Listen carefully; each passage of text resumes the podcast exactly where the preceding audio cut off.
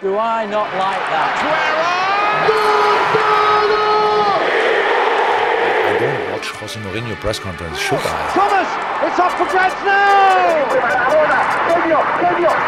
Season, Francis,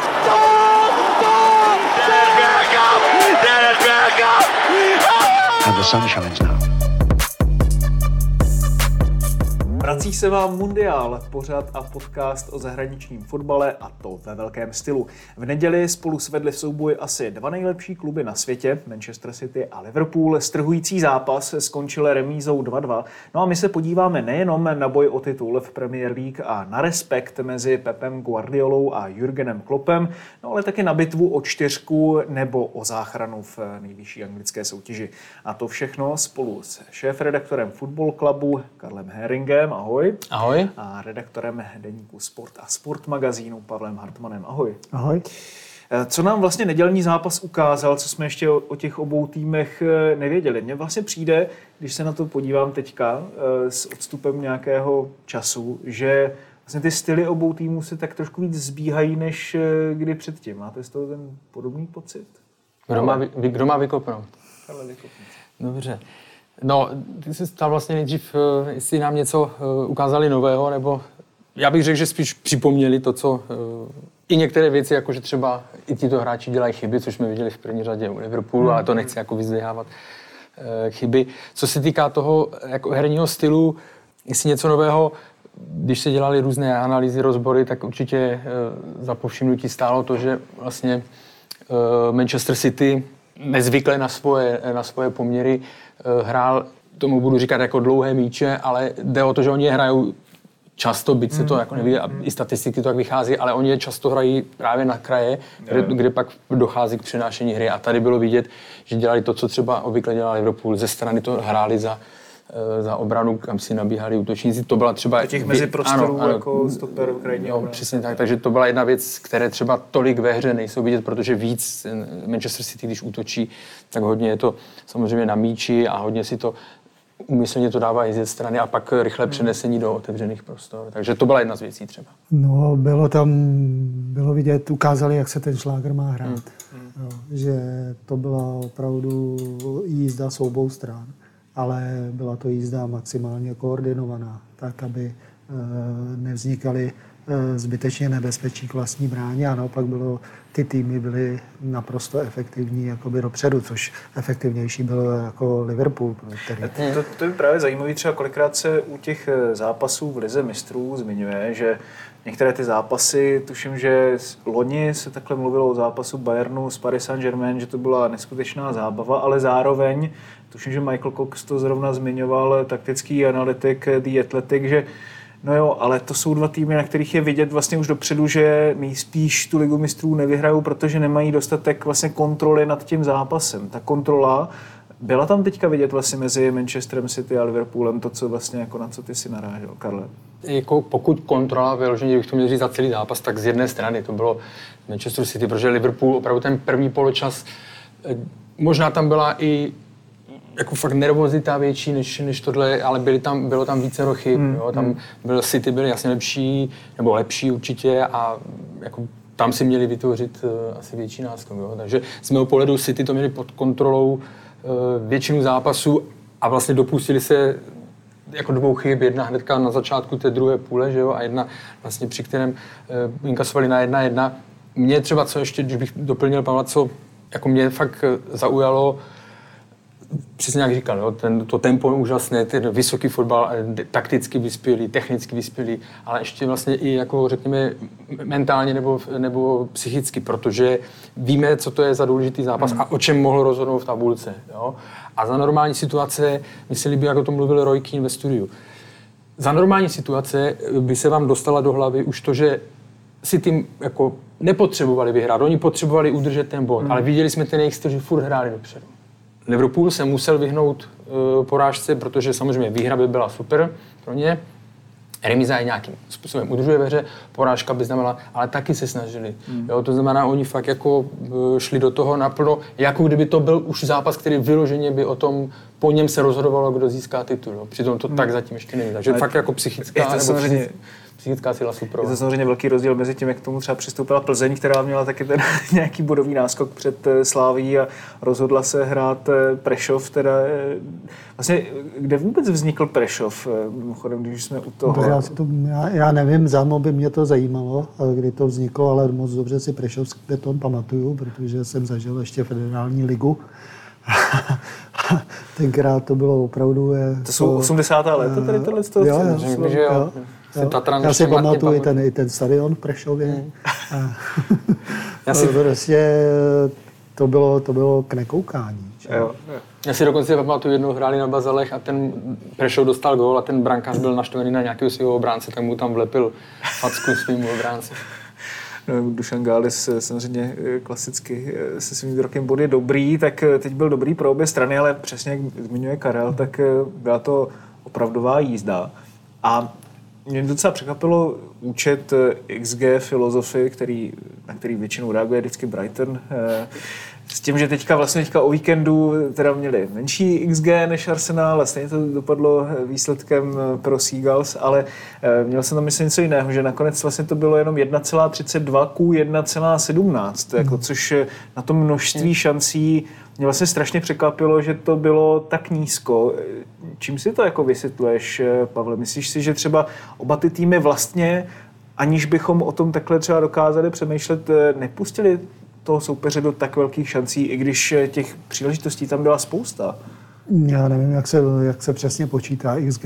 Hmm. To by mě zaj- samotného zajímalo. No počítá se to jenom, abych to teda Jasně. vysvětlil, Jo. z toho, že když eh, jsme viděli 50 srovnatelných šancí, kolik z nich vlastně padlo gólů a pokud Mhm. je to třeba, já nevím, 30%, tak je to 0,3 XG, jako velmi zjednodušeně. Jasně, ale tam Záleží je- na velikosti té šance před vápnem, když je někdo teda Jasně, před ale tam je, tam je důležitý, eh, prostě, jak se chovají ti obránci, jak se chovají ti konkrétní hráči v, těch, v těch daných situacích, abych to mohl úplně přesně, přesně posoudit. Ale já chci říct, že tady bylo naprosto markantně vidět, jak, eh, jakým způsobem prostě fotbal směřuje. Tam bylo vidět, že Liverpool klidně bránil v deseti hráčích za balónem. Jo, prostě Salah, Mané, všichni prostě nevím, nevýjímají. Ale na 20 metrech, že jo? Ale, ale, ale, ale, ale na 20 metrech. No. A uh, to je třeba jedno poselství, který, který bychom si z toho měli vzít. My vždycky říkáme, jako útočník se unaví při, při bránění, no, pak nemůže střílet góly. Že jo? To jsou prostě nesmysly, které pořád tady u nás přetrvávají. A já jsem rád, že tenhle ten šláger ukázal, že prostě budoucnost toho fotbalu je jednoznačně v té týmové spolupráci v obraně i v útoku. A tam na tom šlágru bylo vidět, a jak, do jakých detailů už to jde. A že stačí opravdu zlomeček eh, vteřiny, kdy třeba si schrupne na chvíli Volker, Walker. ne, ne, nezareaguje úplně, nepřesune se do toho správného prostoru, nezavře ten prostor, taky Pep Guardiola se tam hned chytal za hlavu, protože určitě mu to, určitě mu to připomínal. A to jsou takové maličké hmm. detaily, kdy ten Walker to zapomněl hmm. v tom zápase třeba jenom jednou. Ale okamžitě to Liverpool potrestal. Mně přijde strašně zajímavé, teď se narážel předtím, než jsme začali eh, natáčet na zápas eh, Kodaň Midtjylland, který se hrál de facto ve stejnou chvíli a je to souboj o titul v dánské lize, která je srovnatelná s tou českou. Vlastně v rozmezí jednoho týdne hmm. se nám odehrály zápasy o titul v té nejlepší lize na světě, pak v té srovnatelné s Českem a pak v té české a každý vypadal nějakým způsobem jinak. Ono to kolikrát třeba vypadá, nebo může to znít nepatřičně, jakože co si vlastně všechno můžeme vzít eh, třeba z toho anglického prostředí, ale řekněme si to třeba takhle, jako jak vlastně přistoupit k tomu, protože teď mně přijde, hmm. že konečně se neřeší tolik rozhodčí, takže jsme konečně začali řešit, eh, jak ty zápasy vlastně Jak vypadají v Česku což jako je nějakým způsobem ozdravné. Co si třeba z tady těch dvou zápasů my můžeme vzít a jak udělat ty zápasy u nás atraktivnější, ale zároveň, aby vlastně ty týmy měly pocit té kontroly, prostě, která je potřeba na těch všech úrovních. Já bych to rozdělil na dvě. Jako samozřejmě, že když se díváme, když hodnotíme City Liverpool, tak to je, bavíme se fakt o hráčích s téměř dokonalou technickou, taktickou vyspělostí. Ale jsou věci, Pavel asi doplní určitě v detailech, které prostě můžeme i v těch našich eh, podmínkách, jo? a to je o tom, čem se bavíme, nějaké nasazení přece, eh, intenzita hry, eh, posouvání. eh, Odvaha? že- Odvaha, odvaha, větší odvaha, přesně tak. A, a, a náročnost asi, jako to je celkově. Asi, to je pořád, to se trošku točíme v tom kruhu, to jsou slova, které v tom našem, nebo věci, které v tom našem fotbale chybí. Jo.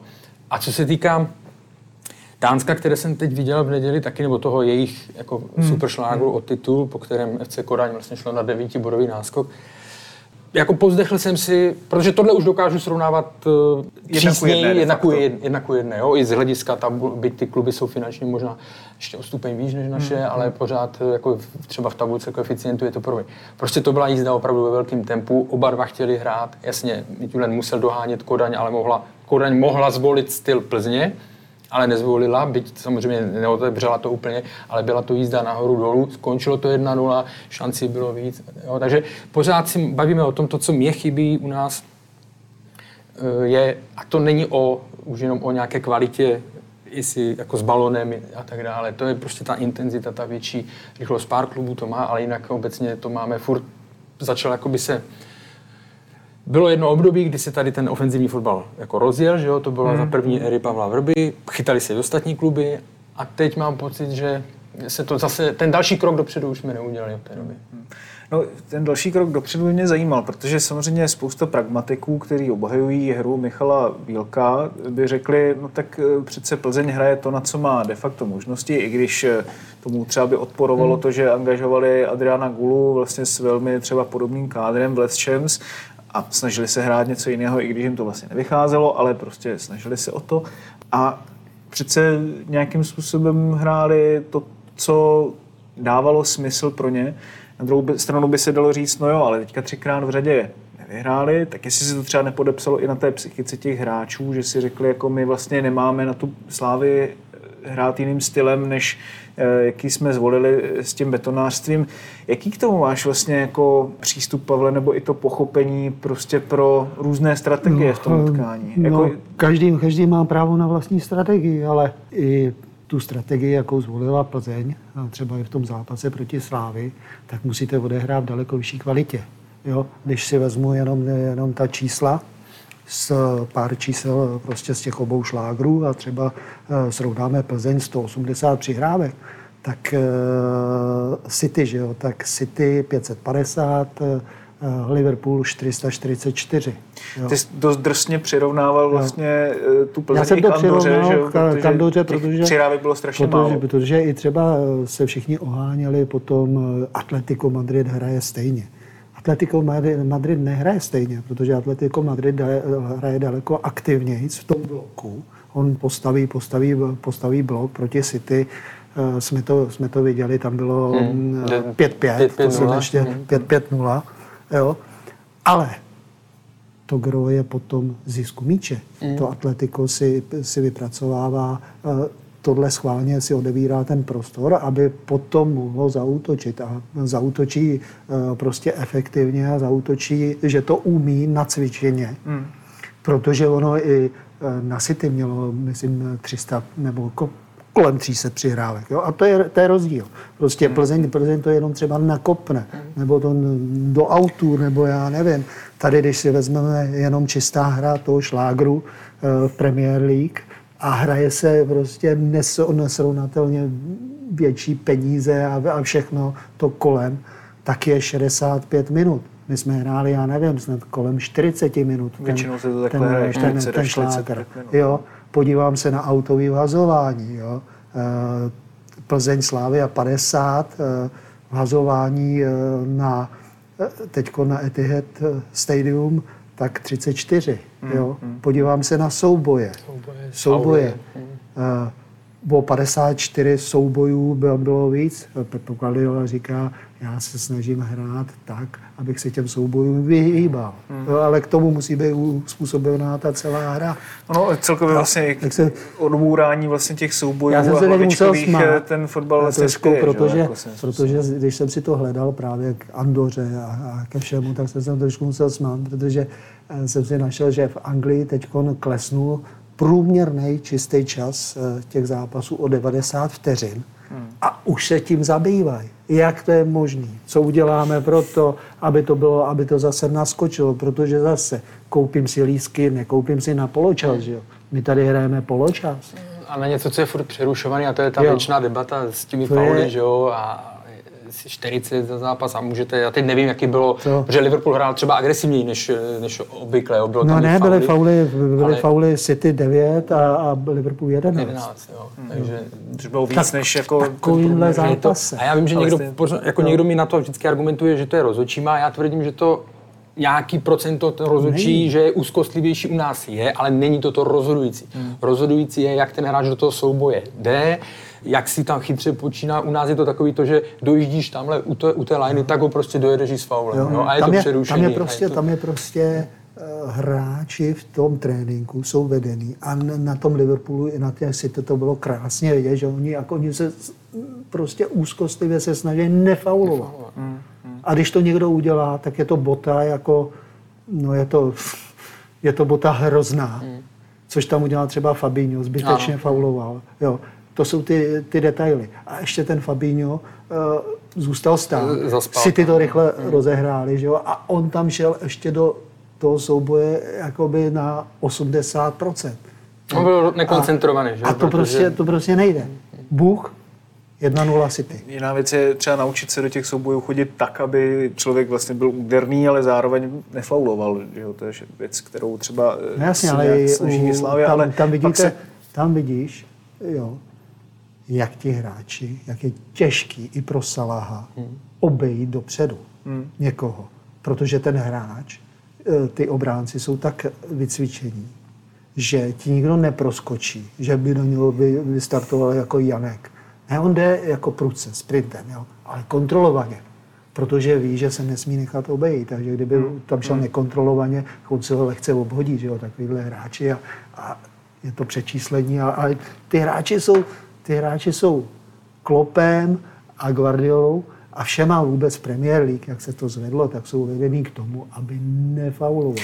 No ne, ale potom je to vidět třeba, že i na té baráži se Švédskem, kdy prostě ty hráče, protože hrají menší e, minuty že v České lize, tak e, není divu, že v 70. minutě chytají křeče, i když e, tam to zrovna byli možná i někteří fotbalisté, kteří působí v zahraničí, tak možná No, to... tam byl asi- osobu po zranění, že jo? Mám nebo- masopust po zranění, ale v každém případě jako je to něco, na, na co se dá si se narážet a i ta faulovost, že jo, nebo že co čekáme, že se u nás třeba odpíská, pak hmm. teďka to bylo vidět třeba Feyenoord Slávy, jak se slávisté dost často jako rozčilovali nad některými těmi eh, výroky sudího a tak, no, což zase se dostáváme k něčemu, na co jste naráželi. No. Ne, ale to je vlastně, jasně, to je ten náš jako český, český problém, ale pořád je to o tom opravdu jako zachytávat, kudy se ten fotbal ubírá. A my teďka vidíme, že prostě na těch dvou, já teď nebudu říkat, že to jsou nejlepší dva týmy na světě a tak dále, jak to slyšíme třeba v anglických Jasně. médiích, protože přijde teďka čtvrtfinále, semifinále a, vyřadí je, já nevím, Bayern nebo Real prostě a tak dále. Jo. Ale jsou to, které jednoznačně ukazují, kudy má se ten fotbal a vlastně je to i jako ubírá a hlavně je to ne, neskutečně jako pozitivní trend směrem pro fanoušky, protože to je to, co jsme fakt viděli v neděli. To jako sedí, že to je spektákl, no. jak bylo v Moulin Rouge, spektakulární spektákl. No. A vlastně, když si vzpomínáme, když si vezmeme o 15 let zpátky, tak tady v Premier League byli trenerský na vrcholu kdo? Kromě Fergusona, který už tam byl dlouho, Wenger už měl jako, že, mm. myslím Mourinho tím po Benitez. nástupu, přesně tak, Mourinho Benitez. A když jsem si vyjížděl teďka výsledky soubojů Liverpoolu Chelsea od sezony 2-4, 0-0-1, Přesně tak. binární, ne? 1-0, 0-1, 2-3 v, Hmm. ve finále poháru, 0-0, 0-1 v Lize mistrů, to bylo to semifinále, hned na to hráli pak v základní skupině dvakrát 0-0, to No znamená, to bylo vlastně větší vedení, když to jedno skončilo snad 4-4 nějak v, v té lize mistrů, nebo a to bylo až to už bylo, to už ne, bylo, jako takže tím chci říct, no. tím chci říct, že i ty jejich šlágry končívaly, protože to byly šachy, že jo, Hmm. Benitez, prostě Mourinho, defen, jo, ta defenziva tam převládala, tak to skončilo 0 A teď vidíme šlágr, který na podzim skončí 2-2, famózní jízda, teď zase 2-2, Hmm. famózní jízda. Vlastně, jako já si myslím, že si ty byli lepší a že si jako, jestli si jeden tým zaslouží vyhrát, tak oni. Ale je vlastně super, že souboj tady těch dvou gigantů dvakrát, že to ukazuje, jak oni jsou na vyspělé úrovni, že to skončilo dvakrát remízou 2-2. A vlastně jenom poslední statistika o té jejich výjimečnosti, tak od sezóny 2000, od léta 2018 Chelsea, teda City v lize 339 bodů, Liverpool 338. jo, a to je nej, a nejbližší třetí je Chelsea 267, to je neskutečná dominance. Je to neuvěřitelný, ale jako ještě vlastně úplně poslední věc, jako nějaká analogická k té české lize, jako vlastně svým způsobem, že jo, pořád vlastně se mi tane na mysl otázka, k čemu to vlastně té Plzni je, že takhle hraje. Protože na- to narážel Jiří Jarošík, že eh, teďka třeba o, po víkendu, že i když se prohráli 0-3 se Spartou, tak eh, on říkal, no mohl bych to zabetonovat, ale já nechci, protože to nikam nevede, eh, nerozvíjí to hráče a nás jako klub. Což samozřejmě taky pozici, souvisí s tou pozicí, ve které je a je to jako celkem odvážné na to, že vlastně byli v, dost jako nízko, že jo, eh, v boji o záchranu, ale spíš z pohledu Plzně je jí vlastně de facto k něčemu, že vyhraje titul. Asi možná ano pro Adolfa Šátka v tom smyslu, že může ten klub lépe prodat. Ale kdyby tady tahle ta situace nebyla, tak Plzeň přece s tímto fotbalem nemůže být konkurenceschopná ani proti Kodani. Ne? Já, já nevím. Klidně ať Pavel začne, já mám na to svůj pohled, který bude trošičku proti. Eh, Mě, mě to jenom zajímá, jako jestli, jestli, začne, jestli začne to vlastně jako teda může být konkurenceschopné, nebo jestli to jako je nevyhnutelné, Je- že jestli můžu rychlosti. No. Plzeň podle mě teďka ve své situaci neřeší to, a já je- ne, jako je těžké jí to mít za zlé, jestli bude, jestli bude konkurenceschopná v srpnu nebo v září v pohárech. Plzeň, a víme, že prostě řeší prodej, že tam nejsou peníze, hmm. se podle mě soustředí jenom na to, aby zkusila ten titul, aby se přiblížila k nějakým prachům, protože ve chvíli, kdy vyhrajete tu ligu, tak máte nejpravděpodobnější šanci získat eh, minimálně v playoff a tak dále už ty první miliony eur. Jo? Hmm. Takže podle mě teďka oni fakt neřeší, a jasně, já neříkám, že to je z dlouhodobého nějakého, že to je správně, Hmm. ale dokážu pochopit to jejich vnímání, že teď pro ně zajímá jediný to, co je krátký v horizontu dvou, Jenom, tří jenom měsíců. nevím, jestli prostě jako s tímhle s tím přístupem Takže já jsem ještě někdo tam pochopil, bude jako, že- takový, kdo že to koupí. pro ně no, to- jako, když to jasně, nekoupil jako jasně, třeba ale- rok, že jo, svým způsobem. Jako tady je, tady na, já souhlasím s Karlem, protože to, to je evidentní, že oni hrajou, jako když to řeknu, o přežití. Přesně tak. Jo. Já- já s je to, taky je to o jenom- přežití. jenom přemýšlím- Akorát mě, když se na to podívám, tak mi nejde do hlavy, jak můžete klub, který se z provinční úrovně dostane na tu evropskou úroveň, podívá se, já nevím, do ligy mistrů opakovaně, hmm. vydělá tam velké peníze, tak kam se ty peníze ztratily, nebo jak, jak je, jakým způsobem je investovali. Jo? Protože kdybych eh, já byl jakoby šéfem klubu nebo majitelem, tak eh, si vytyčím nějaký dlouhodobý, dlouhodobý horizont a řeknu si prostě, no tak já si hrát tu Evropu pořád, jo, ale Tak musíme, to ale Plzeň musíme, chtěla, ne? Jako devět let už vlastně v Lize mistrů No, není a od té doby jasně. je to jako těžké. ale nemůžu to teď eh, do, dohnat do té situace buď a nebo. Hmm. Že to je jako vlastně loterie. Že pak už se, chyby. se prostě teď eh, si dovedu představit, že eh, pan Čádek je pod obrovským tlakem, protože to opravdu není sranda. Těch hmm. dluhů už asi No. no. si myslím, že je, že je dost.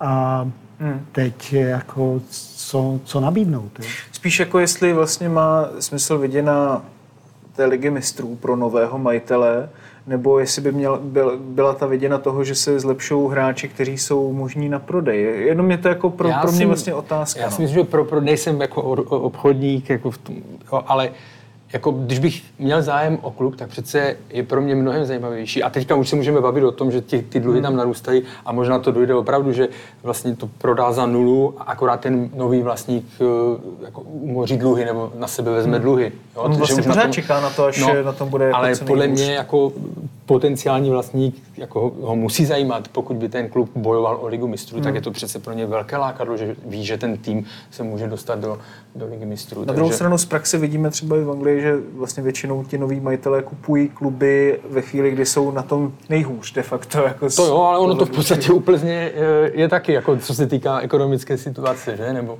Každopádně teď jsme se už dostali trochu jinam, než... Ne, eh, tak eh, tam nový majitel si taky spočítá, jako, jak je ten kádr perspektivní, koho případně může prodat. To je teď na teď se no. teď bude zpětně, že jo, a koho Plzeň prodala, kde se kde, kde, se prosadil. Takže Plzeň, když hrála ligu mistrů, tak eh, prodala do Bundesligy eh, Petrželu, který se obratem vrátil zpátky. Dneska prodá Balu eh, do Polska, Pol, ten tam nehraje. Jo? A to jsou prostě signály, který jako chytrý majitel budoucí si dokáže spočítat a prostě Svým způsobem to naznačuje to třeba i ten Pavel zařídí. Bucha, že ten jeho nějaký posun od toho, jak třeba vypadal tehdy jako hráč a dneska. Tak samozřejmě, že ten styl, jako ale to se přece dalo čekat. Já to, my, každý trenér má svůj styl, ale u Michala Bílka přece víme, že to je jako ten negativnější, ten ze zadu. Jo? Ale na druhou stranu já musím říct, Plzeň by odehrála se Slavy otevřenou partii, prohrála by 0-2 a za co by teďka, jako za co by si teď Plzeň koupila za tu za tu, řekněme, o, o pozitivní hodnocení, že to otehráli otevřeně. Pozor, já jsem kritik jako dlouhodobý já těch vím, velkých šp, eh, šlágrů, že se tady, eh, že mají špatnou úroveň. To jsem kritický, protože to je věc, která nás tady provází už roky. Hmm. Ale jako byl bych radši, kdyby to bylo všechno otevřenější, hmm, hmm. ale zase dokážu si představit, nebo dokážu pochopit v té jejich situaci, že to zvolili. Ale na druhou stranu se dá třeba argumentovat tím, ale proč vlastně potom Plzeň remizuje v Jablonci, remizuje v eh, Olomouci, protože třeba hraje tím podobným stylem fotbalu a už tak vlastně vydolovala spoustu těch Tam už zápasů. se ti pak projeví těsně. to, co, o čem mluvil Pavel na začátku. Tam už prostě ta kvalita... Prostě já nepochopím, když vedu klub a mám nějakou strategii, že si vezmu kulu a po něm si vezmu bílka. To jsou dvě, to, světy, jsou, no. to, je, to je den a noc. Jo. Takže když chci, tak prostě budu, mám nějakou strategii, kterou neustále rozvíjím, ale v těch základních principech je stejná. Protože potom je z toho guláš, jo. ty musíš zase ty hráče úplně Guláš. změnit. No, potom je to gula, ale zase se vrátí, vlastně, vlastně se vracíš k tomu, co říkal Pavel, že ta situace, do které se Plzeň dostala, tak pak už je pod tlakem a musí dělat hmm. rozhodnutí, které třeba jako krátkodoba. Už jsme se dostali trošku víc k České lize, než eh, jsme možná plánovali eh, v našem scénáři, ale ono to samozřejmě s tím souvisí, protože neustále tady vlastně nějakým způsobem se nadává na to, proč ty české zápasy o titul nevypadají jak ty anglické, tak si myslím, že jsme to probrali eh, celkem dopodrobná, ale pojďme teď od Guly s Bílkem ke Klopovi s Guardiolou. Ten respekt jejich byl vidět i po zápase, jak si o tom špílu popovídali, navzájem se ocenili, poplácali se. Eh, Je zajímavý vlastně vidět dva trenéry, kteří praktikují jako i dost odlišný styl od začátku, teda, když se na ně vzpomeneme před deseti rokama, a bojují teďka ve stejnou chvíli o trofeje, aby se takhle navzájem respektovali. My jsme už vlastně v jednom z minulých dílů mluvili o těch psychologických hrádkách o titul a vlastně jsme trošku jako předznamenali eh, to, co se řešilo i teď, eh, tak si myslím, že když si dáte předposlední vydání Mundialu, tak eh, tam z toho bude spousta platných věcí i s nějakými historickými konotacemi. Ale mě teda teďka nejdřív trošku zajímá ta právě linka s těmi odlišnými styly. Myslíte si, že si oba, Pavle, možná se tam tebe navzájem od sebe víc berou a zbližují se, nebo jdou víc do extrému vlastně s tím jejich eh, pojetím hry? No, Každopádně se oba, oba navzájem rozvíjejí a pomáhají si vzájemně se rozvíjet. O tom mluvil i vlastně oba o tom mluvili před zápasem, což se mi jako hrozně líbilo, protože to bych chtěl taky všem tady vzkázat, eh, to, co říkal eh, Guardiola, že on se neustále vzdělává. Neustále a že mu k tomu právě pomohla, pomohl Liverpool a Klopp, protože ho nutí neustále vymýšlet něco přemýšlet. nového. Že se učí i od eh, jiných trenérů, že od, eh, od, eh, i z jiných oblastí, že neustále čte, vzdělává. Což si myslím, že tady eh, třeba nám, eh, jakoby i těm trenérům, i vůbec tomu celému fotbalovému prostředí, že tady strašně schází. Tady v této souvislosti bych narazil na to, co tady před pár týdny říkal Jaroslav Hřebík o Karlu Brücknerovi, když eh, jsme se tady bavili o tom, že český fotbal nedostatečně dělá analýzy a on se právě ptal Brücknera, proč to nepředá do toho českého prostředí to své know-how a tady pan Hřebík popisoval, jak mu Brückner říkal, ale Jaro, teď mě znáš. No a to je právě to, že mně přijde, že to know-how které si třeba oni navzájem předávají k tomu, aby vlastně si upevnili dominanci, když to řeknu jako i z těch zase pragmatických důvodů, tak to se třeba dřív nedělo, Karle. Máš to taky ten pocit? No, oni se ho nepředávají jako uh, úmysl, jako, bez, jako účelově, že se sejdou a tak dále. Já vím, ale jako vlastně z toho, Ale- ten výsledek je takový. Že? Výsledek je takový právě, a to se bavíme o tom, že vlastně to je jako přirozené posouvání, jo? přirozené, protože vy si hledáte, když máš obrovskou konkurenci, tak si pořád hledáš cestu, eh, Ten edge. jak ho, ano, tu výhodu, jak ho prostě, jak ho, jak ho přelstit. Takže je to takový jako přirozený, jo? Eh, Já tomu říkám, jako že my známe ty rivality trenérské z minulé dekády a tak dále, ať už to byl, ať už to byl, nebo z předminulé dekády, ať už to byl Ferguson, Wenger a tak dále. Pak to byl... Benitez, eh, Mourinho, že jo? Benitez. Ranieri, eh, Mourinho. No, Benitez to měl hodně s Fergusonem, potom taky se... To taky, že jo? Všichni navzájem. Ano, tam to bylo hodně takové propletené, ta čtyřka. Úžasná. A jo, víme, jak to měl Mourinho s- s Guardiolou v Real Madrid, Real Madrid, Barcelona, jo, jak to bylo až toxické. Jo. No to, do, jednu, do jedné určité do určitého bodu je to zajímavé a pak už to bylo vlastně toxické, co se tam odehrávalo. Teď vidíme úplný opak. Jo. A je to, já nevím, jestli to nazvat, není to klasická rivalita, je to taková spíš jako art, jo, umělecká, protože oni, ta rivalita spočívá opravdu v tom, že ne v tom, co si vzkážou přes eh, média, ale v tom, jak, do jaké dokonalosti oni chtějí vymyslet plán na toho, na toho druhého. Takže za mě je to zase posun někam, eh, někam jinam. A jakože si nenadávají, že už to není možná tak mediálně vděčné, eh, to, jako si, ta doba se posouvá, jde dopředu. takže Každopádně mediálně vděčné bylo třeba právě to, jakým způsobem Jasně, se na těch jasně. sociálních sítích eh, objevily ty obrázky eh, z toho jejich eh, vzájemného že, objímání se po tom, po tom zápase, jak si tam vtipkou mezi sebou. Myslíš si, že, Pavle, je to i tím, jak se doba posunula, nebo je to čistě Guardiolou s Klopem? No je to, celou, je to celým biznisem Premier League, protože oni tam vytvářejí prostě kulturu eh, a strašně vysoký standardy, co se týče prostě trenérů, hráčů, chování toho společenského dění kolem. Jo. Mimochodem, když tam spadla ta eh, světlice nebo ta, ta dýmovnice, tak jsem si hned uvědomil, že ten, kdo tam hodil, tak už si se nepodíval. Na, eh, ten, ten si to podepsal, protože tam kamerový systémy opravdu fungují a myslím si, že, že toho borce už mají chycenýho a prostě ten má útrum, už se tam nedostane. Jo? A to se buduje i, myslím, se hrozně líbilo, jak eh, Klopp eh, mluvil o tom, že když analyzuje City, takže je to mix vlastně zábavy a práce. Hmm. Jo? A, a stejně potom řekne, ale mně se stejně víc líbí, jak hrajeme my. Jo? Jo? A teď ale, pochválil po zápase, že říká ty náběhy, jo, v tom Jo. říká, I like, jo, I like it. Jo? jako přiznám, že ale je to, je, to, je to super, když vidíte prostě, jak po takovýhle hektickým zápase a teď oni, oni, dva, oni dva jdou a prostě obejmou se. Jo, opravdu a vidíte tam člověk, že to je opravdu ne, ne, respekt. Je to, je to pro ně přirozený. Jo. I ty hráči, jak se k sobě prostě po, po zápase chovají. A pak si tady uh, pustíme Petra Radu, který tamhle eh, málem eh, vyzve sou, fanouška na, na, na souboj a já nevím, eh, poštěká se i s trenérama a pak řekne, je to normální. No, No. to prostě, to prostě v mých očích tohle to není normální.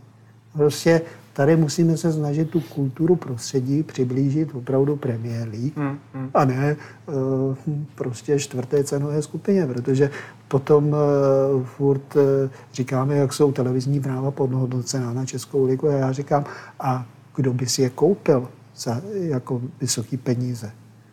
No, jedna otázka je to, jestli tady máme čtvrtou cenovou nebo toxické hrátky nebo toxické spory mezi trenéry. A druhá věc je taková, jako řekněme, zdravá rivalita, že jo? nebo že někdo by řekl, je taková trošku jako hm, komiksová nenávist, eh, která prostě k tomu fotbalu jako patří, že jo, svým způsobem. Ale Myslím proti že fanoušci to, nemám, jako- fanoušci to tak jako vnímají. Jestli se ten sport jakoby tady tímhle s tím jako neotupuje nebo moc jako nevyčišťuje. Takhle, uh, my se bavíme o Klopovi s Guardiolou, kteří, kteří prostě jsou úplně někde, nebo ne úplně, protože bych zase nechtěl opomíjet Tomase Tuchla a tak dále, jo. ale prostě jsou jako někde, s tím respektem jsou úplně někde jinde, ale samozřejmě, když to vidíme, Jürgen Klopp, jak je emotivní, on se nebojí jako pohádat eh, s tím eh, Seanem že jo? Když ten mu řekne, že hrajou bowlingový fotbal, že berou eh, míči i s nohama, že jo? se, takže tam ta, ty emoce tam jsou, chytil, že? jo, přesně tak, to tam uh, Ale- ale, furt je. Ale oni jsou, tady ti dva jsou vlastně takové, já nevím, jak to popsat, no, odskočení jako uh, Od ostatních, od ostatních tím dlouhodobým. Já teď znovu říkám, Tomase Tuchla si velmi, jako ho velmi respektuju a, a, a vážím za to i v tom, jakém teďka má období, jak složitém období on i, s, i ve svém životě, i vlastně v klubu prochází tak, jak to, jak to zvládá, ale oni jsou odskočení. A to neznamená, že to jsou lidi, kteří se eh, jako nenaštvou, kteří někdy přestřelí, nebo já vzpomínám si Guardiola, jak tenkrát, že je úplně besněný, že mu neuznali, dru, neuznali druhý gól, jak tam furt Jo, prostě jo. tohle ukazoval. No, to to si myslím, že bylo s Liverpoolem právě, že Jo. to bylo druhé. Jo, jo, jo, to bylo, to bylo s Liverpoolem. Jo, vlastně, A, jasně, takže, jasně, jasně. Jo, takže oni taky tam samozřejmě umí eh, jako tohle, ale tohle vlastně jenom zapadlo do toho, co jsme viděli, jo, Hmm. do té, a oni na nich hlavně na těch trenérech bylo vidět, jak jsou fakt neskutečně pišní a hrdí na ty, na ty svoje hráče, na ten tým, co předvedli, byť tam nějaké chyby byly. samozřejmě.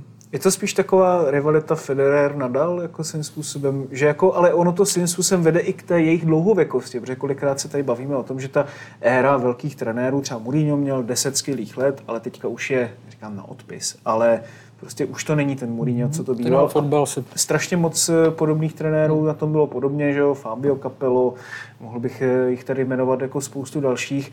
Ta dlouhověkost, eh, zvlášť u těch revolučních trenérů, jako jsou Pep Guardiola nebo Jürgen Klopp, tady moc dlouho nebývala, tak možná to dává právě smysl i z této stránky, že prostě pořád můžou vlastně sebe obohacovat eh, a No, oni, vlastně oni hlavně tam důvodů. vidím, já když se podívám na Klopa a když se podívám na Guardiolu, tak vidím vášeň. Hmm.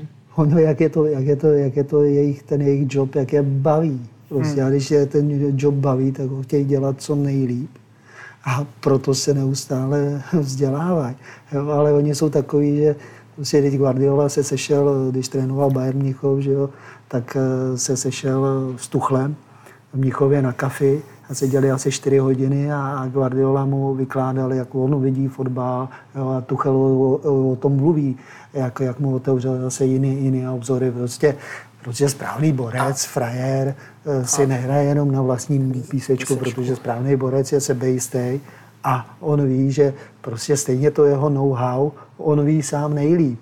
Jo? A když ho předá někomu jinému, tak on ho stejně bude dělat trošku, protože nezná um, prostě to do úplně Hmm. těch nejmenších uh, detailů. Já si vždycky vzpomenu, co mi říkal Zdeněk Zeman, Hmm. trenér, když jsem za ním přijel a to ještě trénoval a AS Řím a, a, a já mu říkám, my nezavíráte vůbec trénink. Ne, proč bych to dělal?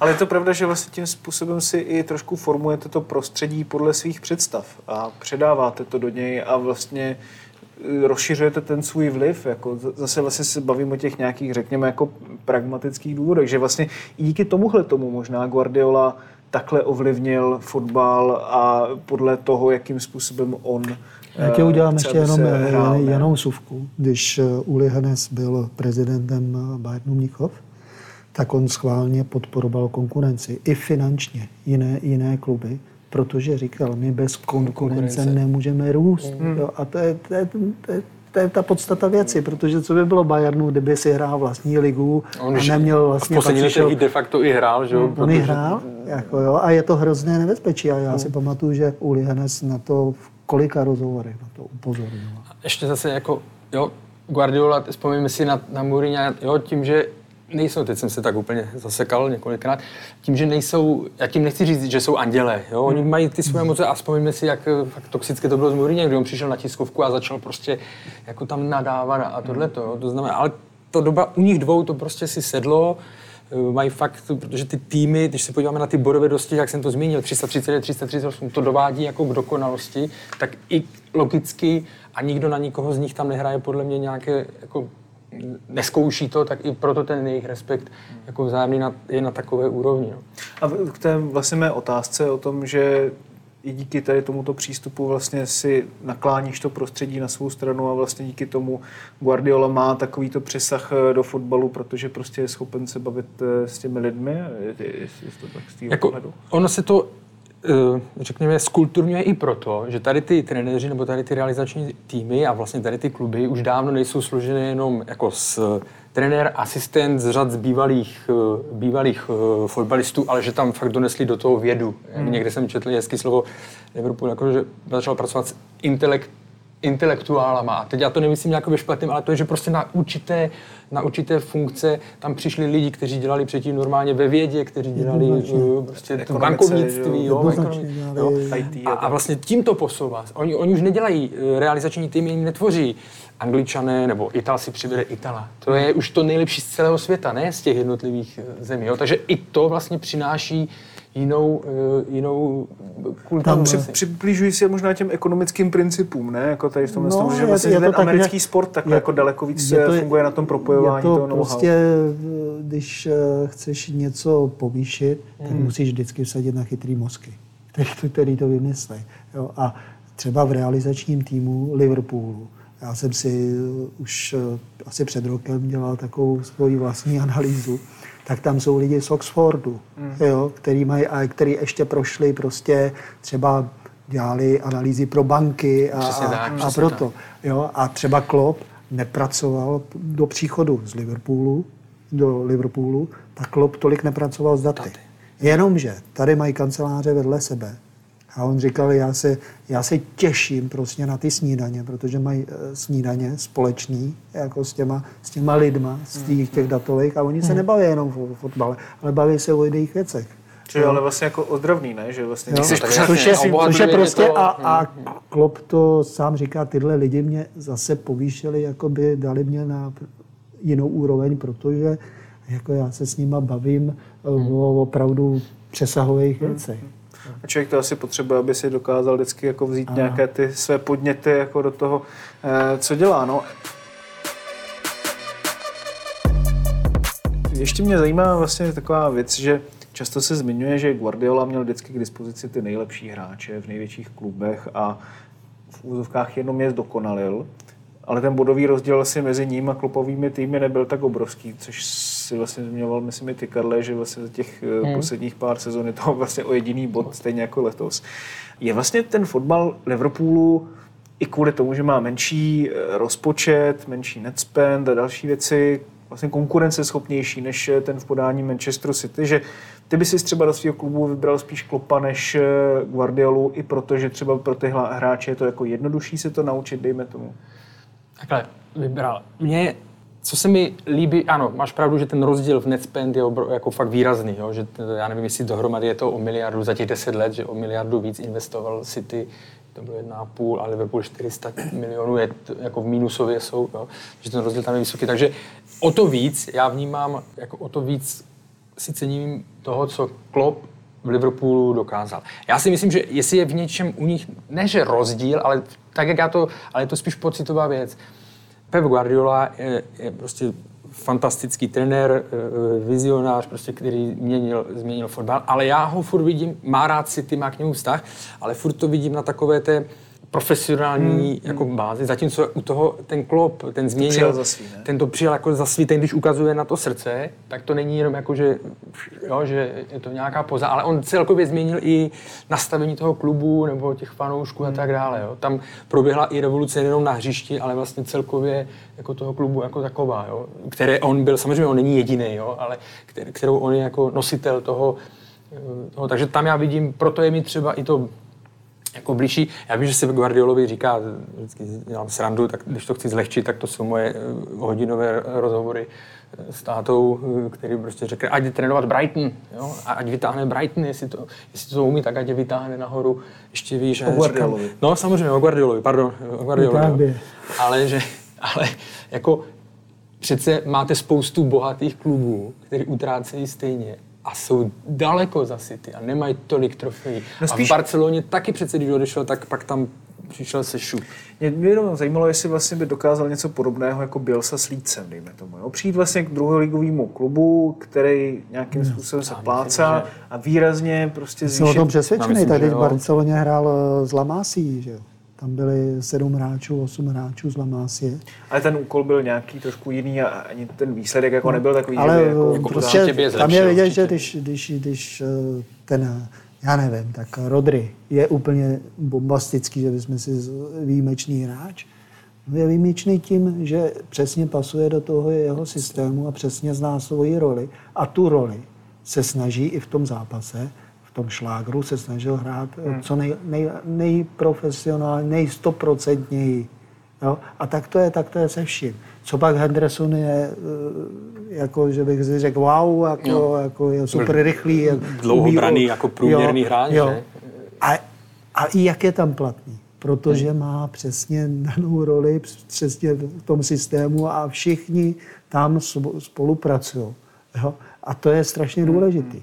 Jo? Že i oni si vezmou teď Liverpool Diaze, že jo? A přesně ví, koho kupuje. Do To jenom takhle zalepíš vlastně do skládačky a on tam a dáš to tam, sedí a bum. pasuje. To je jasný. Spíš mě jde o to, že jako jestli třeba, teď to přeženu, ale i s nějakým vyloženě soubojovým týmem, třeba u nás v Lize si vezmu Slovácko je Liberec. No, takhle, určitě by je zvednul samozřejmě, protože tohle. A teď je o to otázka, samozřejmě, tak proč by si tým, který má tam soubojové hráče, a proč by jako Guardiola s ním měl pracovat. Ano, kdyby šel do slabšího týmu, kde by měl hráče podobný na tady ten typ, tak by je takhle vyvezl. Vyletěli by samozřejmě, nehráli by o titul. To by žádný trenér by s, asi s Brightonem, eh, nebo já nevím, s, s Otrodem nehrál o titul. Ale tam je přece klíčový to, že ten klub hlavně si musí vědět, jakýho trenéra chce a jaký má hráče. Pak se dostaneme k, eh, k Ralfu Rangnickovi a k United. A my vidíme, že United chtěli trenéra, který sice chce hrát eh, pressing a tak dále, ale to je, jak kdybyste vzali trenéra pro antukáře a dali mu tam franéra, který jako je specialista na, tra, na trávaře, jo? protože to je úplně jiný Mně jde spíš ještě o něco trošku jiného. Jestli jako Guardiola vyrostl v tom, že dokáže být efektivnější v té pragmatické stránce fotbalu. Jestli vlastně, protože třeba kolikrát eh, jsme se tady bavili o tom, eh, že až moc eh, overthinkuje, že až moc to překombinovává v těch pozdních fázích ligy mistrů, že i když se snažil o nějaké jiné třeba taktické principy s Bayernem Měchov nebo dřív s Barcelonou, tam teda méně, tam byl samozřejmě jako úspěšnější, protože tam to bylo dokonalý, ale třeba s tom Bayernu Mnichov, eh, tak vlastně stejně to pořád jako nějakým způsobem obnášelo podobné věci a když se podívám dnes, právě jak jsme se bavili o těch dlouhých balonech za obranu, eh, jako u Manchester City, tak eh, ten jeho fotbal je mnohem rozmanitější. Vnímáte to podobně, nebo je to jenom takový můj jenom jeden teďka dojem z toho eh, jednoho Tak zápasu? je, je rozmanitější, on si v každém zápase s tím, eh, s tím hraje, protože oni mají eh, třeba, já nevím, 16 způsobů rozehrávky a potom si s tím hraje. Tady třeba v tom šlágru už jsem dlouho neviděl hrát vlastně eh, Bernarda Silvu hluboko, tak hluboko, Mhm. že, že hrál vlastně na úrovni Rodryho, protože potřebovali pacifikovat Hendersona, Tiaga, eh, jo, takže on si, on, si- on si s tím hraje. Byly tam, byly tam eh, právě ty diagonály, eh, ať už do prostoru Maného, a nebo i Salaha, protože on věděl, on věděl že, že že, tam prostě, takže tam by mohl být ten prostor, proto třeba Walker byl tak aktivní, ten, hlavně ten první poločas, hmm. kdy, kdy opravdu z té jeho strany tam došly nebezpečné eh, záležitosti. Takže on si hraje prostě s takovými eh, detailema, ale, ale ty principy, ty jeho hry jsou prostě stejný, tak jako, jako u Klopa, že jo? to je víc eh, takový ten eh, metalovější fotbal, že jo? Eh, Já bych řekl, že jako stále ten Guardiola má trošku lepší jako organizaci, hmm. i když si myslím, že právě v tom Liverpoolu udělal a v tom, v tom bránění to udělal hmm. obrovský pokrok. Tak se Organ, no, jenom organizace, kontrola míče a tak dále, to je furt na straně, na straně City, že? Jako. Ale i v tým, i, i oni, když se podíváš na počet přihrávek Liverpoolu, tak je, že od nich má, jich má hodně, že jo, tak oni se, Klub tak, tomhle taky se na kontrolu, kontrolu míče, jako on, no, když se to vezmeš klopa Dortmund a klopa Liverpool, to bych se schválně podíval. Ještě máš právě byla Klopp, ta poslední Liverpool, sezóna v eh, Liverpool první éra, kdy byli schopni vyhrávat 3-0 po poločase že jo, a remizovat 3-3.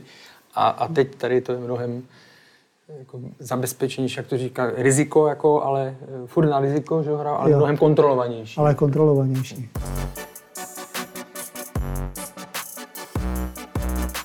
Já se moc těším, kam nás tato rivalita zanese dál. Teď se ještě přesuňme spíš, neříkám úplně telegraficky, ale více heslovitě do nižších lehce pater Premier League, ale pořád ve špičce. Na třetím místě zůstává Chelsea celkem s přehledem, i když v lize mistrů nejspíš to tak vypadá, že to bude mít hodně těžké proti eh, Realu Madrid v té odvetě. Mm, Karle, jak to teďka funguje vlastně teď v klubu s problémy Romana Abramoviče? Daří se relativně nějaké ještě jako normální fungování, nebo je to trošku předapokalyptické, no. jak se o tom mluvilo, a předzvěst třeba i nějakého eh, většího exodu v létě?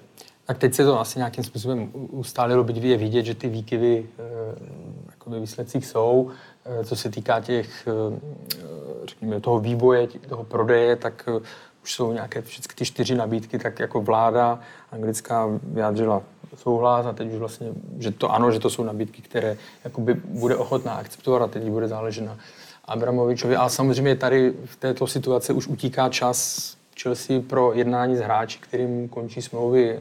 Jo, Jedním z nich je určitě eh, Rüdiger, že jo, takže tam... Christensen. další. Ano, další, takže tam může dojít potom k, eh, k problémům samozřejmě, hmm. protože ty hráči, jestliže dostanou někde ze Španělska, jestliže dostane eh, z Realu nebo z Barcelony eh, nabídku, tak a dopro, naproti tomu je nejistota hmm. v Chelsea, tak asi bude jednodušší, jak se rozhodovat. To určitě na čtvrtém místě je Tottenham, který zažívá teďka velký comeback. Čtyři zápasy v řadě vyhrál pod vedením Antonia Conteho, který si v průběhu jara od té doby, co přišel, dost stěžoval na to, že ten klub prostě nejde tak nahoru, jak by si představoval. Ale podařilo se mu, Pavle, podle tebe najít nějaký vítězný recept, který by Spurs mohl pomoci i do těch dalších týdnů a měsíců? tak eh, výsledky, tomu, no, výsledky to ukazují, že já, jsem, já se přiznám, že teď jsem viděl jenom sestři. Já se moc těším právě na zápas Liverpool-Tottenham. To bude To se těším. title decider. Určitě. To, Já to, si myslím, to že bude podle mě klíč eh, Jestli k někde, titulu. jestli někde tak tam si to, myslím, to jsou tři kola před ty zápasy. koncem. Protože eh, Conte, Conte zavře ten prostor Hmm. vzadu, že jo, a Liverpool tím pádem přijde o tu svoji nej, nejsilnější zbraň eh, těch eh, rychlých protiútoků, i když on umí kousnout i, jako i do, do zavřený, zavřený obrany, ale, ale A Zároveň vidíte, jak budou, nebo jak to nebude zkoušet tu jejich vysokou lineu Liverpoolu. A má Sona, je tam Kane, který si zbíhá hloubět, dává to, Jo. Posílá to nahoru. To bude těžký. Jo, to bude ale- možná rozhodující. Ale to je právě vidět, jak eh, když máte jakoby schopného manažera a teď si ho asi i mu dali jakoby nějaký Manévrovací prostor. manévrovací Uvidíme. prostor a pravomoce uvidíme u Tottenhamu, to, nikdy, to, je, to nikdo nikdy neví, ale... Třeba to použít, ale, to bych byl rád. docela. jo, Zbožná přání. ale když si třeba vezmu uh, Kejna, pohyb Kejna a tu jeho to, tak si myslím, že je nabitější teď kondičně, protože u pravdu tam kondice, teda jestli Conte, tak to je, tam se s nikým nepárá. Zase To se bavíme o náročnosti prostě- a o to je- intenzitě, že jo. Já si Jsme zpátky. pamatuju, co mi jenom říkali v Juventusu, že jo, když tam byl, jako, jak si hlídal prostě váhu všech, jídelníček, životosprávu, všechno neexistuje. Prostě. Jak tam to měli takovou pojízdnou nemocnici, že jo, trošku, jako teda ale upřímně řečeno. To znovu zrození, nebo ne znovu zrození, ta... Vlasů eh, Antonia Conteho, ne, myslíš? Nemyslím to, to je jeho věc, ale spíš, ob, eh, jako ne, protože on se spíš ta transformace Harryho Kanea, jo, Hmm. protože teď jsem viděl jednu statistiku, jenom jsem si ji nestihl vyfotit. Jak on samozřejmě chodí mnohem hlouběji teďka a v jakých prostorech on se pohybuje. Hmm. A hlavně on má teď jeho počet Tak on byl eh, vždycky dlouhých přihrávek. tři čtvrtě, ne? Jako to- No ano, ale teď je to ještě víc, ale ten počet dlouhých přihrávek, kdy on fakt jako to tam, tak je přes stovku a byl jako mnohem výš, než v porovnání s nějakými jinými No, to umí eh, nádherně útočníky, ale- jako teda ale jako-. No, jako moc se netěším ale na North London otázka, Derby. no, ale teda otázka samozřejmě. je, přesně, přijde léto, jestli ho udrží, nebo, nebo jestli půjde dál. se na to taky může krásně eh, vykašlat, což eh, by bylo eh, pro Arsenal a samozřejmě jedna z mála k šancí něčemu k eh, tomu, aby se... Ano, ano, to je takové to upínání se k eh, falešnému eh, klíči. Uvidíme, jestli to Arsenal bude mít tímhle tím způsobem nastaveno, protože po vynikající sérii zase je to takový artetovský jojo. Tam opravdu není nic mezi, mně přijde, buď jsou to vynikající série bez porážky, dobré výkony, anebo je to úplně opačné.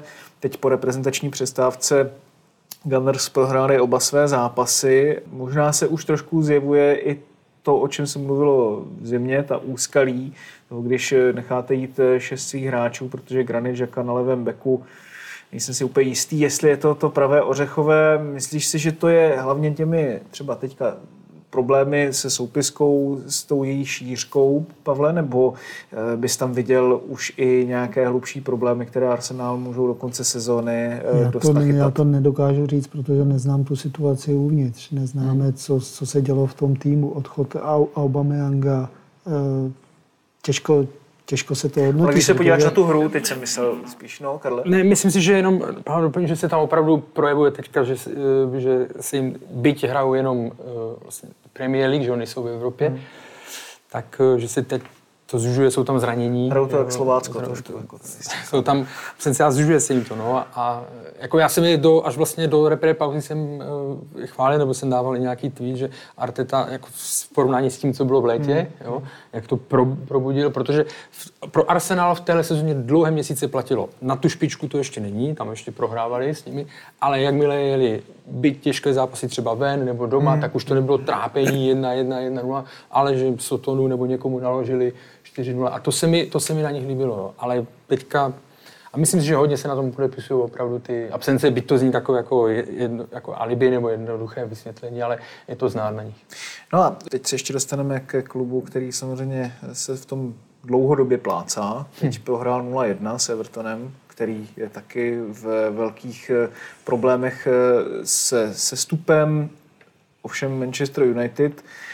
Ralf Rangnick eh, jako trenér, on teda před eh, angažmá v United eh, dlouhá léta neměl angažmá na lavičce přímo. Ukazuje se, Pavle, že ačkoliv byl vynikající ředitel eh, v celém tom konglomerátu Red Bullu, že jo, ale hlavně v Lipsku, že jo, dá se říct, tak že přece jenom jako trenér tam jsou nějaké mezery, nebo tohle to vůbec jako nejde svalovat na něj ta pozice, ve které jako teďka United jsou.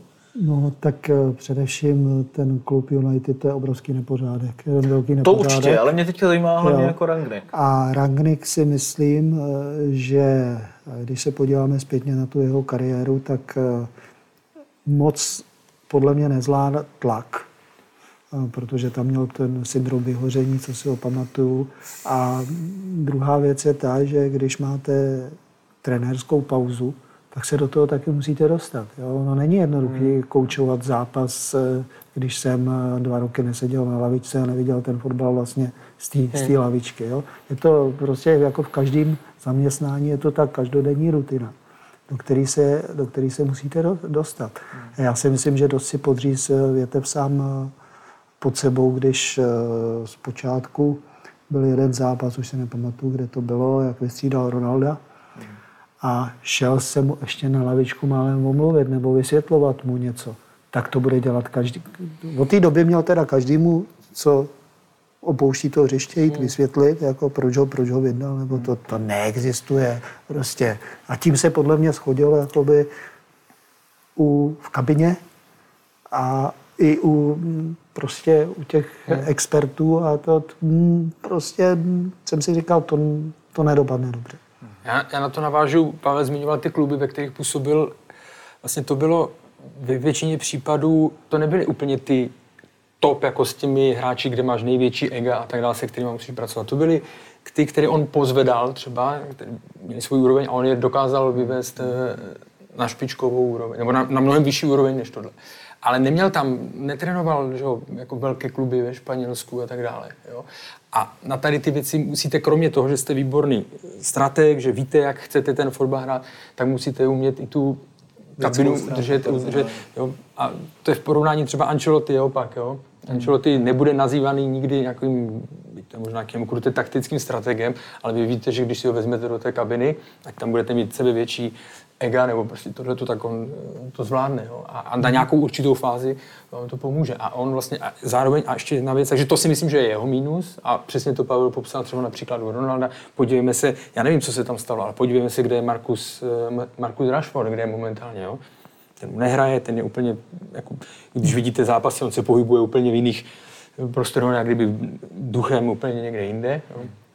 Takže to je další, další ztráta. A ještě poslední věc eh, je znovu ten fotbal. Že? My víme, jaký on má rád styl, eh, že to prostě Ultra press. pres, intenzita a tak dále, ale na to nemá, na to nemá kádr, takže vy přivedete trenéra v průběhu sezony, kde on si to nemůže připravit, v průběhu sezony, který chce hrát úplně jiný fotbal, na který tam nemá hráče, tak jak to může pak, jak to pak může dopadat. A jak v téhle souvislosti třeba, Pavle, hodnotíš eh, pravděpodobné, tedy v tuhle chvíli, angažmá Erika Ten Haga v United? Eh, Myslíš si, že může uspět, nebo zase to bude vlastně úplně totéž? No, no může uspět jedině tehdy, když eh, k sobě bude mít, silné, bude mít silnou podporu vedení a budou všichni myslet stejně, nebo principiálně stejně. Jo? Že se tam nastolí opravdu pořádek i v té kabině, že i ty sebevětší hvězdy si uvědomí, že nejvýš je vždycky klub.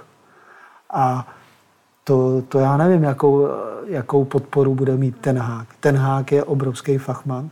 Je to, je to, jak jsme mluvili o tom, už je dneska i prověřený, že Je. ty Ajax taky není jednoduchý přivízt do semifinále ligy mistrů a to, aby tam člověk viděl tu jasnou, tu jasnou tvář, rukopis eh, ten Hága, Eh, ale to zase mohl udělat, protože ten Ajax asi je dobře řízený, eh, že ty hráči bývalí, kteří eh, přešli do těch ředitelských pozic, takže ale jsou Ale inteligentní. To je právě, to jestli on je právě takový ten trenér, který těží z té klubové struktury. Ale asi takhle do detailu neznám, to musím, jako, nebo nemám to, nečetl jsem tolik o Ajaxu nebo tohle, ale jako on ve chvíli, teď bude záležet to, co jenom navážu na Pavla, jak oni si musí rozhodnout v létě, co s Ronaldem, co s Pogbou, jo, protože pok- jestli se chceš posunout, výborně o tom mluvil Wayne Rooney, že jo, když ho měli ve studiu na Sky Sports jako host. A to je, třeba to oceňuji jeho odvahu, protože to byl jeho spoluhráč, eh, Cristiano Ronaldo, že jo, a on tam prostě řekl, jako myslím si, že v létě se musí klub posunout a navzdory všem gólům, které dal i v téhle sezóně, kdy pomohl United borům a tak dále, klub by se měl posunout a vlastně třeba tady ty hráči už by tam v létě neměli být. Jo. Druhá věc je, co bude pro něj, proti, pro něj velmi složité, je, že vy má, bude, převezmete klub, který je v takovým celkovým jako e, chaosu, nebo minimálně po té sportovní stránce, ekonomicky teď neberu, ale po sportovní stránce. Takže budete muset pořád nakupovat, Bůh ví, jestli budou v Evropě nebo v Lize mistrů asi nebudou a tím pádem už jste méně atraktivní pro, pro hráče, ale vlastně pořád ten váš proces nahoru bude porovnávaný s těmi, kdo jsou úplně někde odskočený. Takže on furt bude někde, no jo, ale je tam zlepšení, ale furt je to 15 bodů třeba. A myslíš si, že pokud jsme se bavili o té struktuře, takže se v Manchester United tvoří teda po odchodu Eda Woodwarda nějaká vize toho, jak by to mohlo teda fungovat dobře sportovně? Měla by, měla by, vlastně pod novým, eh, pod novým vedením, ale jak se to jako projeví, eh, to, to fakt si nedokážu teďka Pán Bůh. Ví Bůh. Zatím to není vidět. Zatím to, ale víš co, v, té, v průběhu té sezóny se ti dělají tady ty změny jako velmi složitě. Jasně, jo. no. A kdybyste si úplně na závěr dnešního mundialu měli teda typnout, kdo skončí vedle té trojky jako čtvrtý tým eh, v Lize mistrů, koho byste tam frkli? Já můžu vycházet jenom z toho, co vidíme teď, jo, a z toho jak nějakých losů, tak teď bych na to čtvrté místo eh, opravdu viděl, viděl Tottenham. No. Kam míní. Tak je to to ne. No, já se svého typu radši zdržím, doufám, že Příští letos tři týdny mě Martin nepozve. ne, to si myslím, že to spíš mundial nebude, než abych tě, než bych tě nepozval.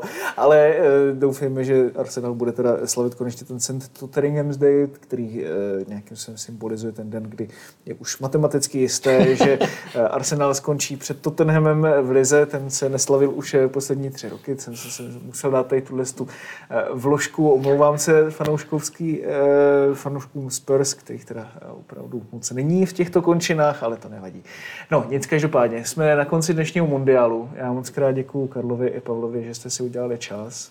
Díky za pozvání. A těším se na vás eh, zase někdy příště. Od mikrofonu se loučí Martin White. Eh, Děkujeme i vám, divákům a posluchačům, že jste nás dokoukali, doposlouchali až sem. Všechny díly Mundialu najdete eh, ve feedu eSport Podcast, ve všech podcastových aplikacích. Najdete nás na eSport.cz, lomeno podcasty, najdete nás i na YouTube. A jestli jste nenašli Mundial v posledních eh, týdnech eh, přímo ten náš díl v podcastových aplikacích a na webu eSport.cz, tak je to proto, že většinou, když se tedy hrají evropské poháry, tak věnujeme právě pozornost spíše Teď je to tedy tažení Slávě eh, k jejímu dalšímu zápasu, možná historickému z českého pohledu, budeme věnovat eh, další studio eSport.cz právě ve čtvrtek. Eh, Doufejme tedy, že se šívaní navážou na, to, na ten první zápas. Mě by jenom zajímal i váš tým vlastně v tomto zápase ještě úplně. 3-3 na poprvé. Věříte, že to Slavia dá? Já jo. Já jo, tak budeme, budeme doufat, budeme přát. No, Budeme doufat. Budeme doufat. Tak eh, mundial je přijící a my se s vámi loučíme a těšíme se na vás zase příště. Mějte se hezky.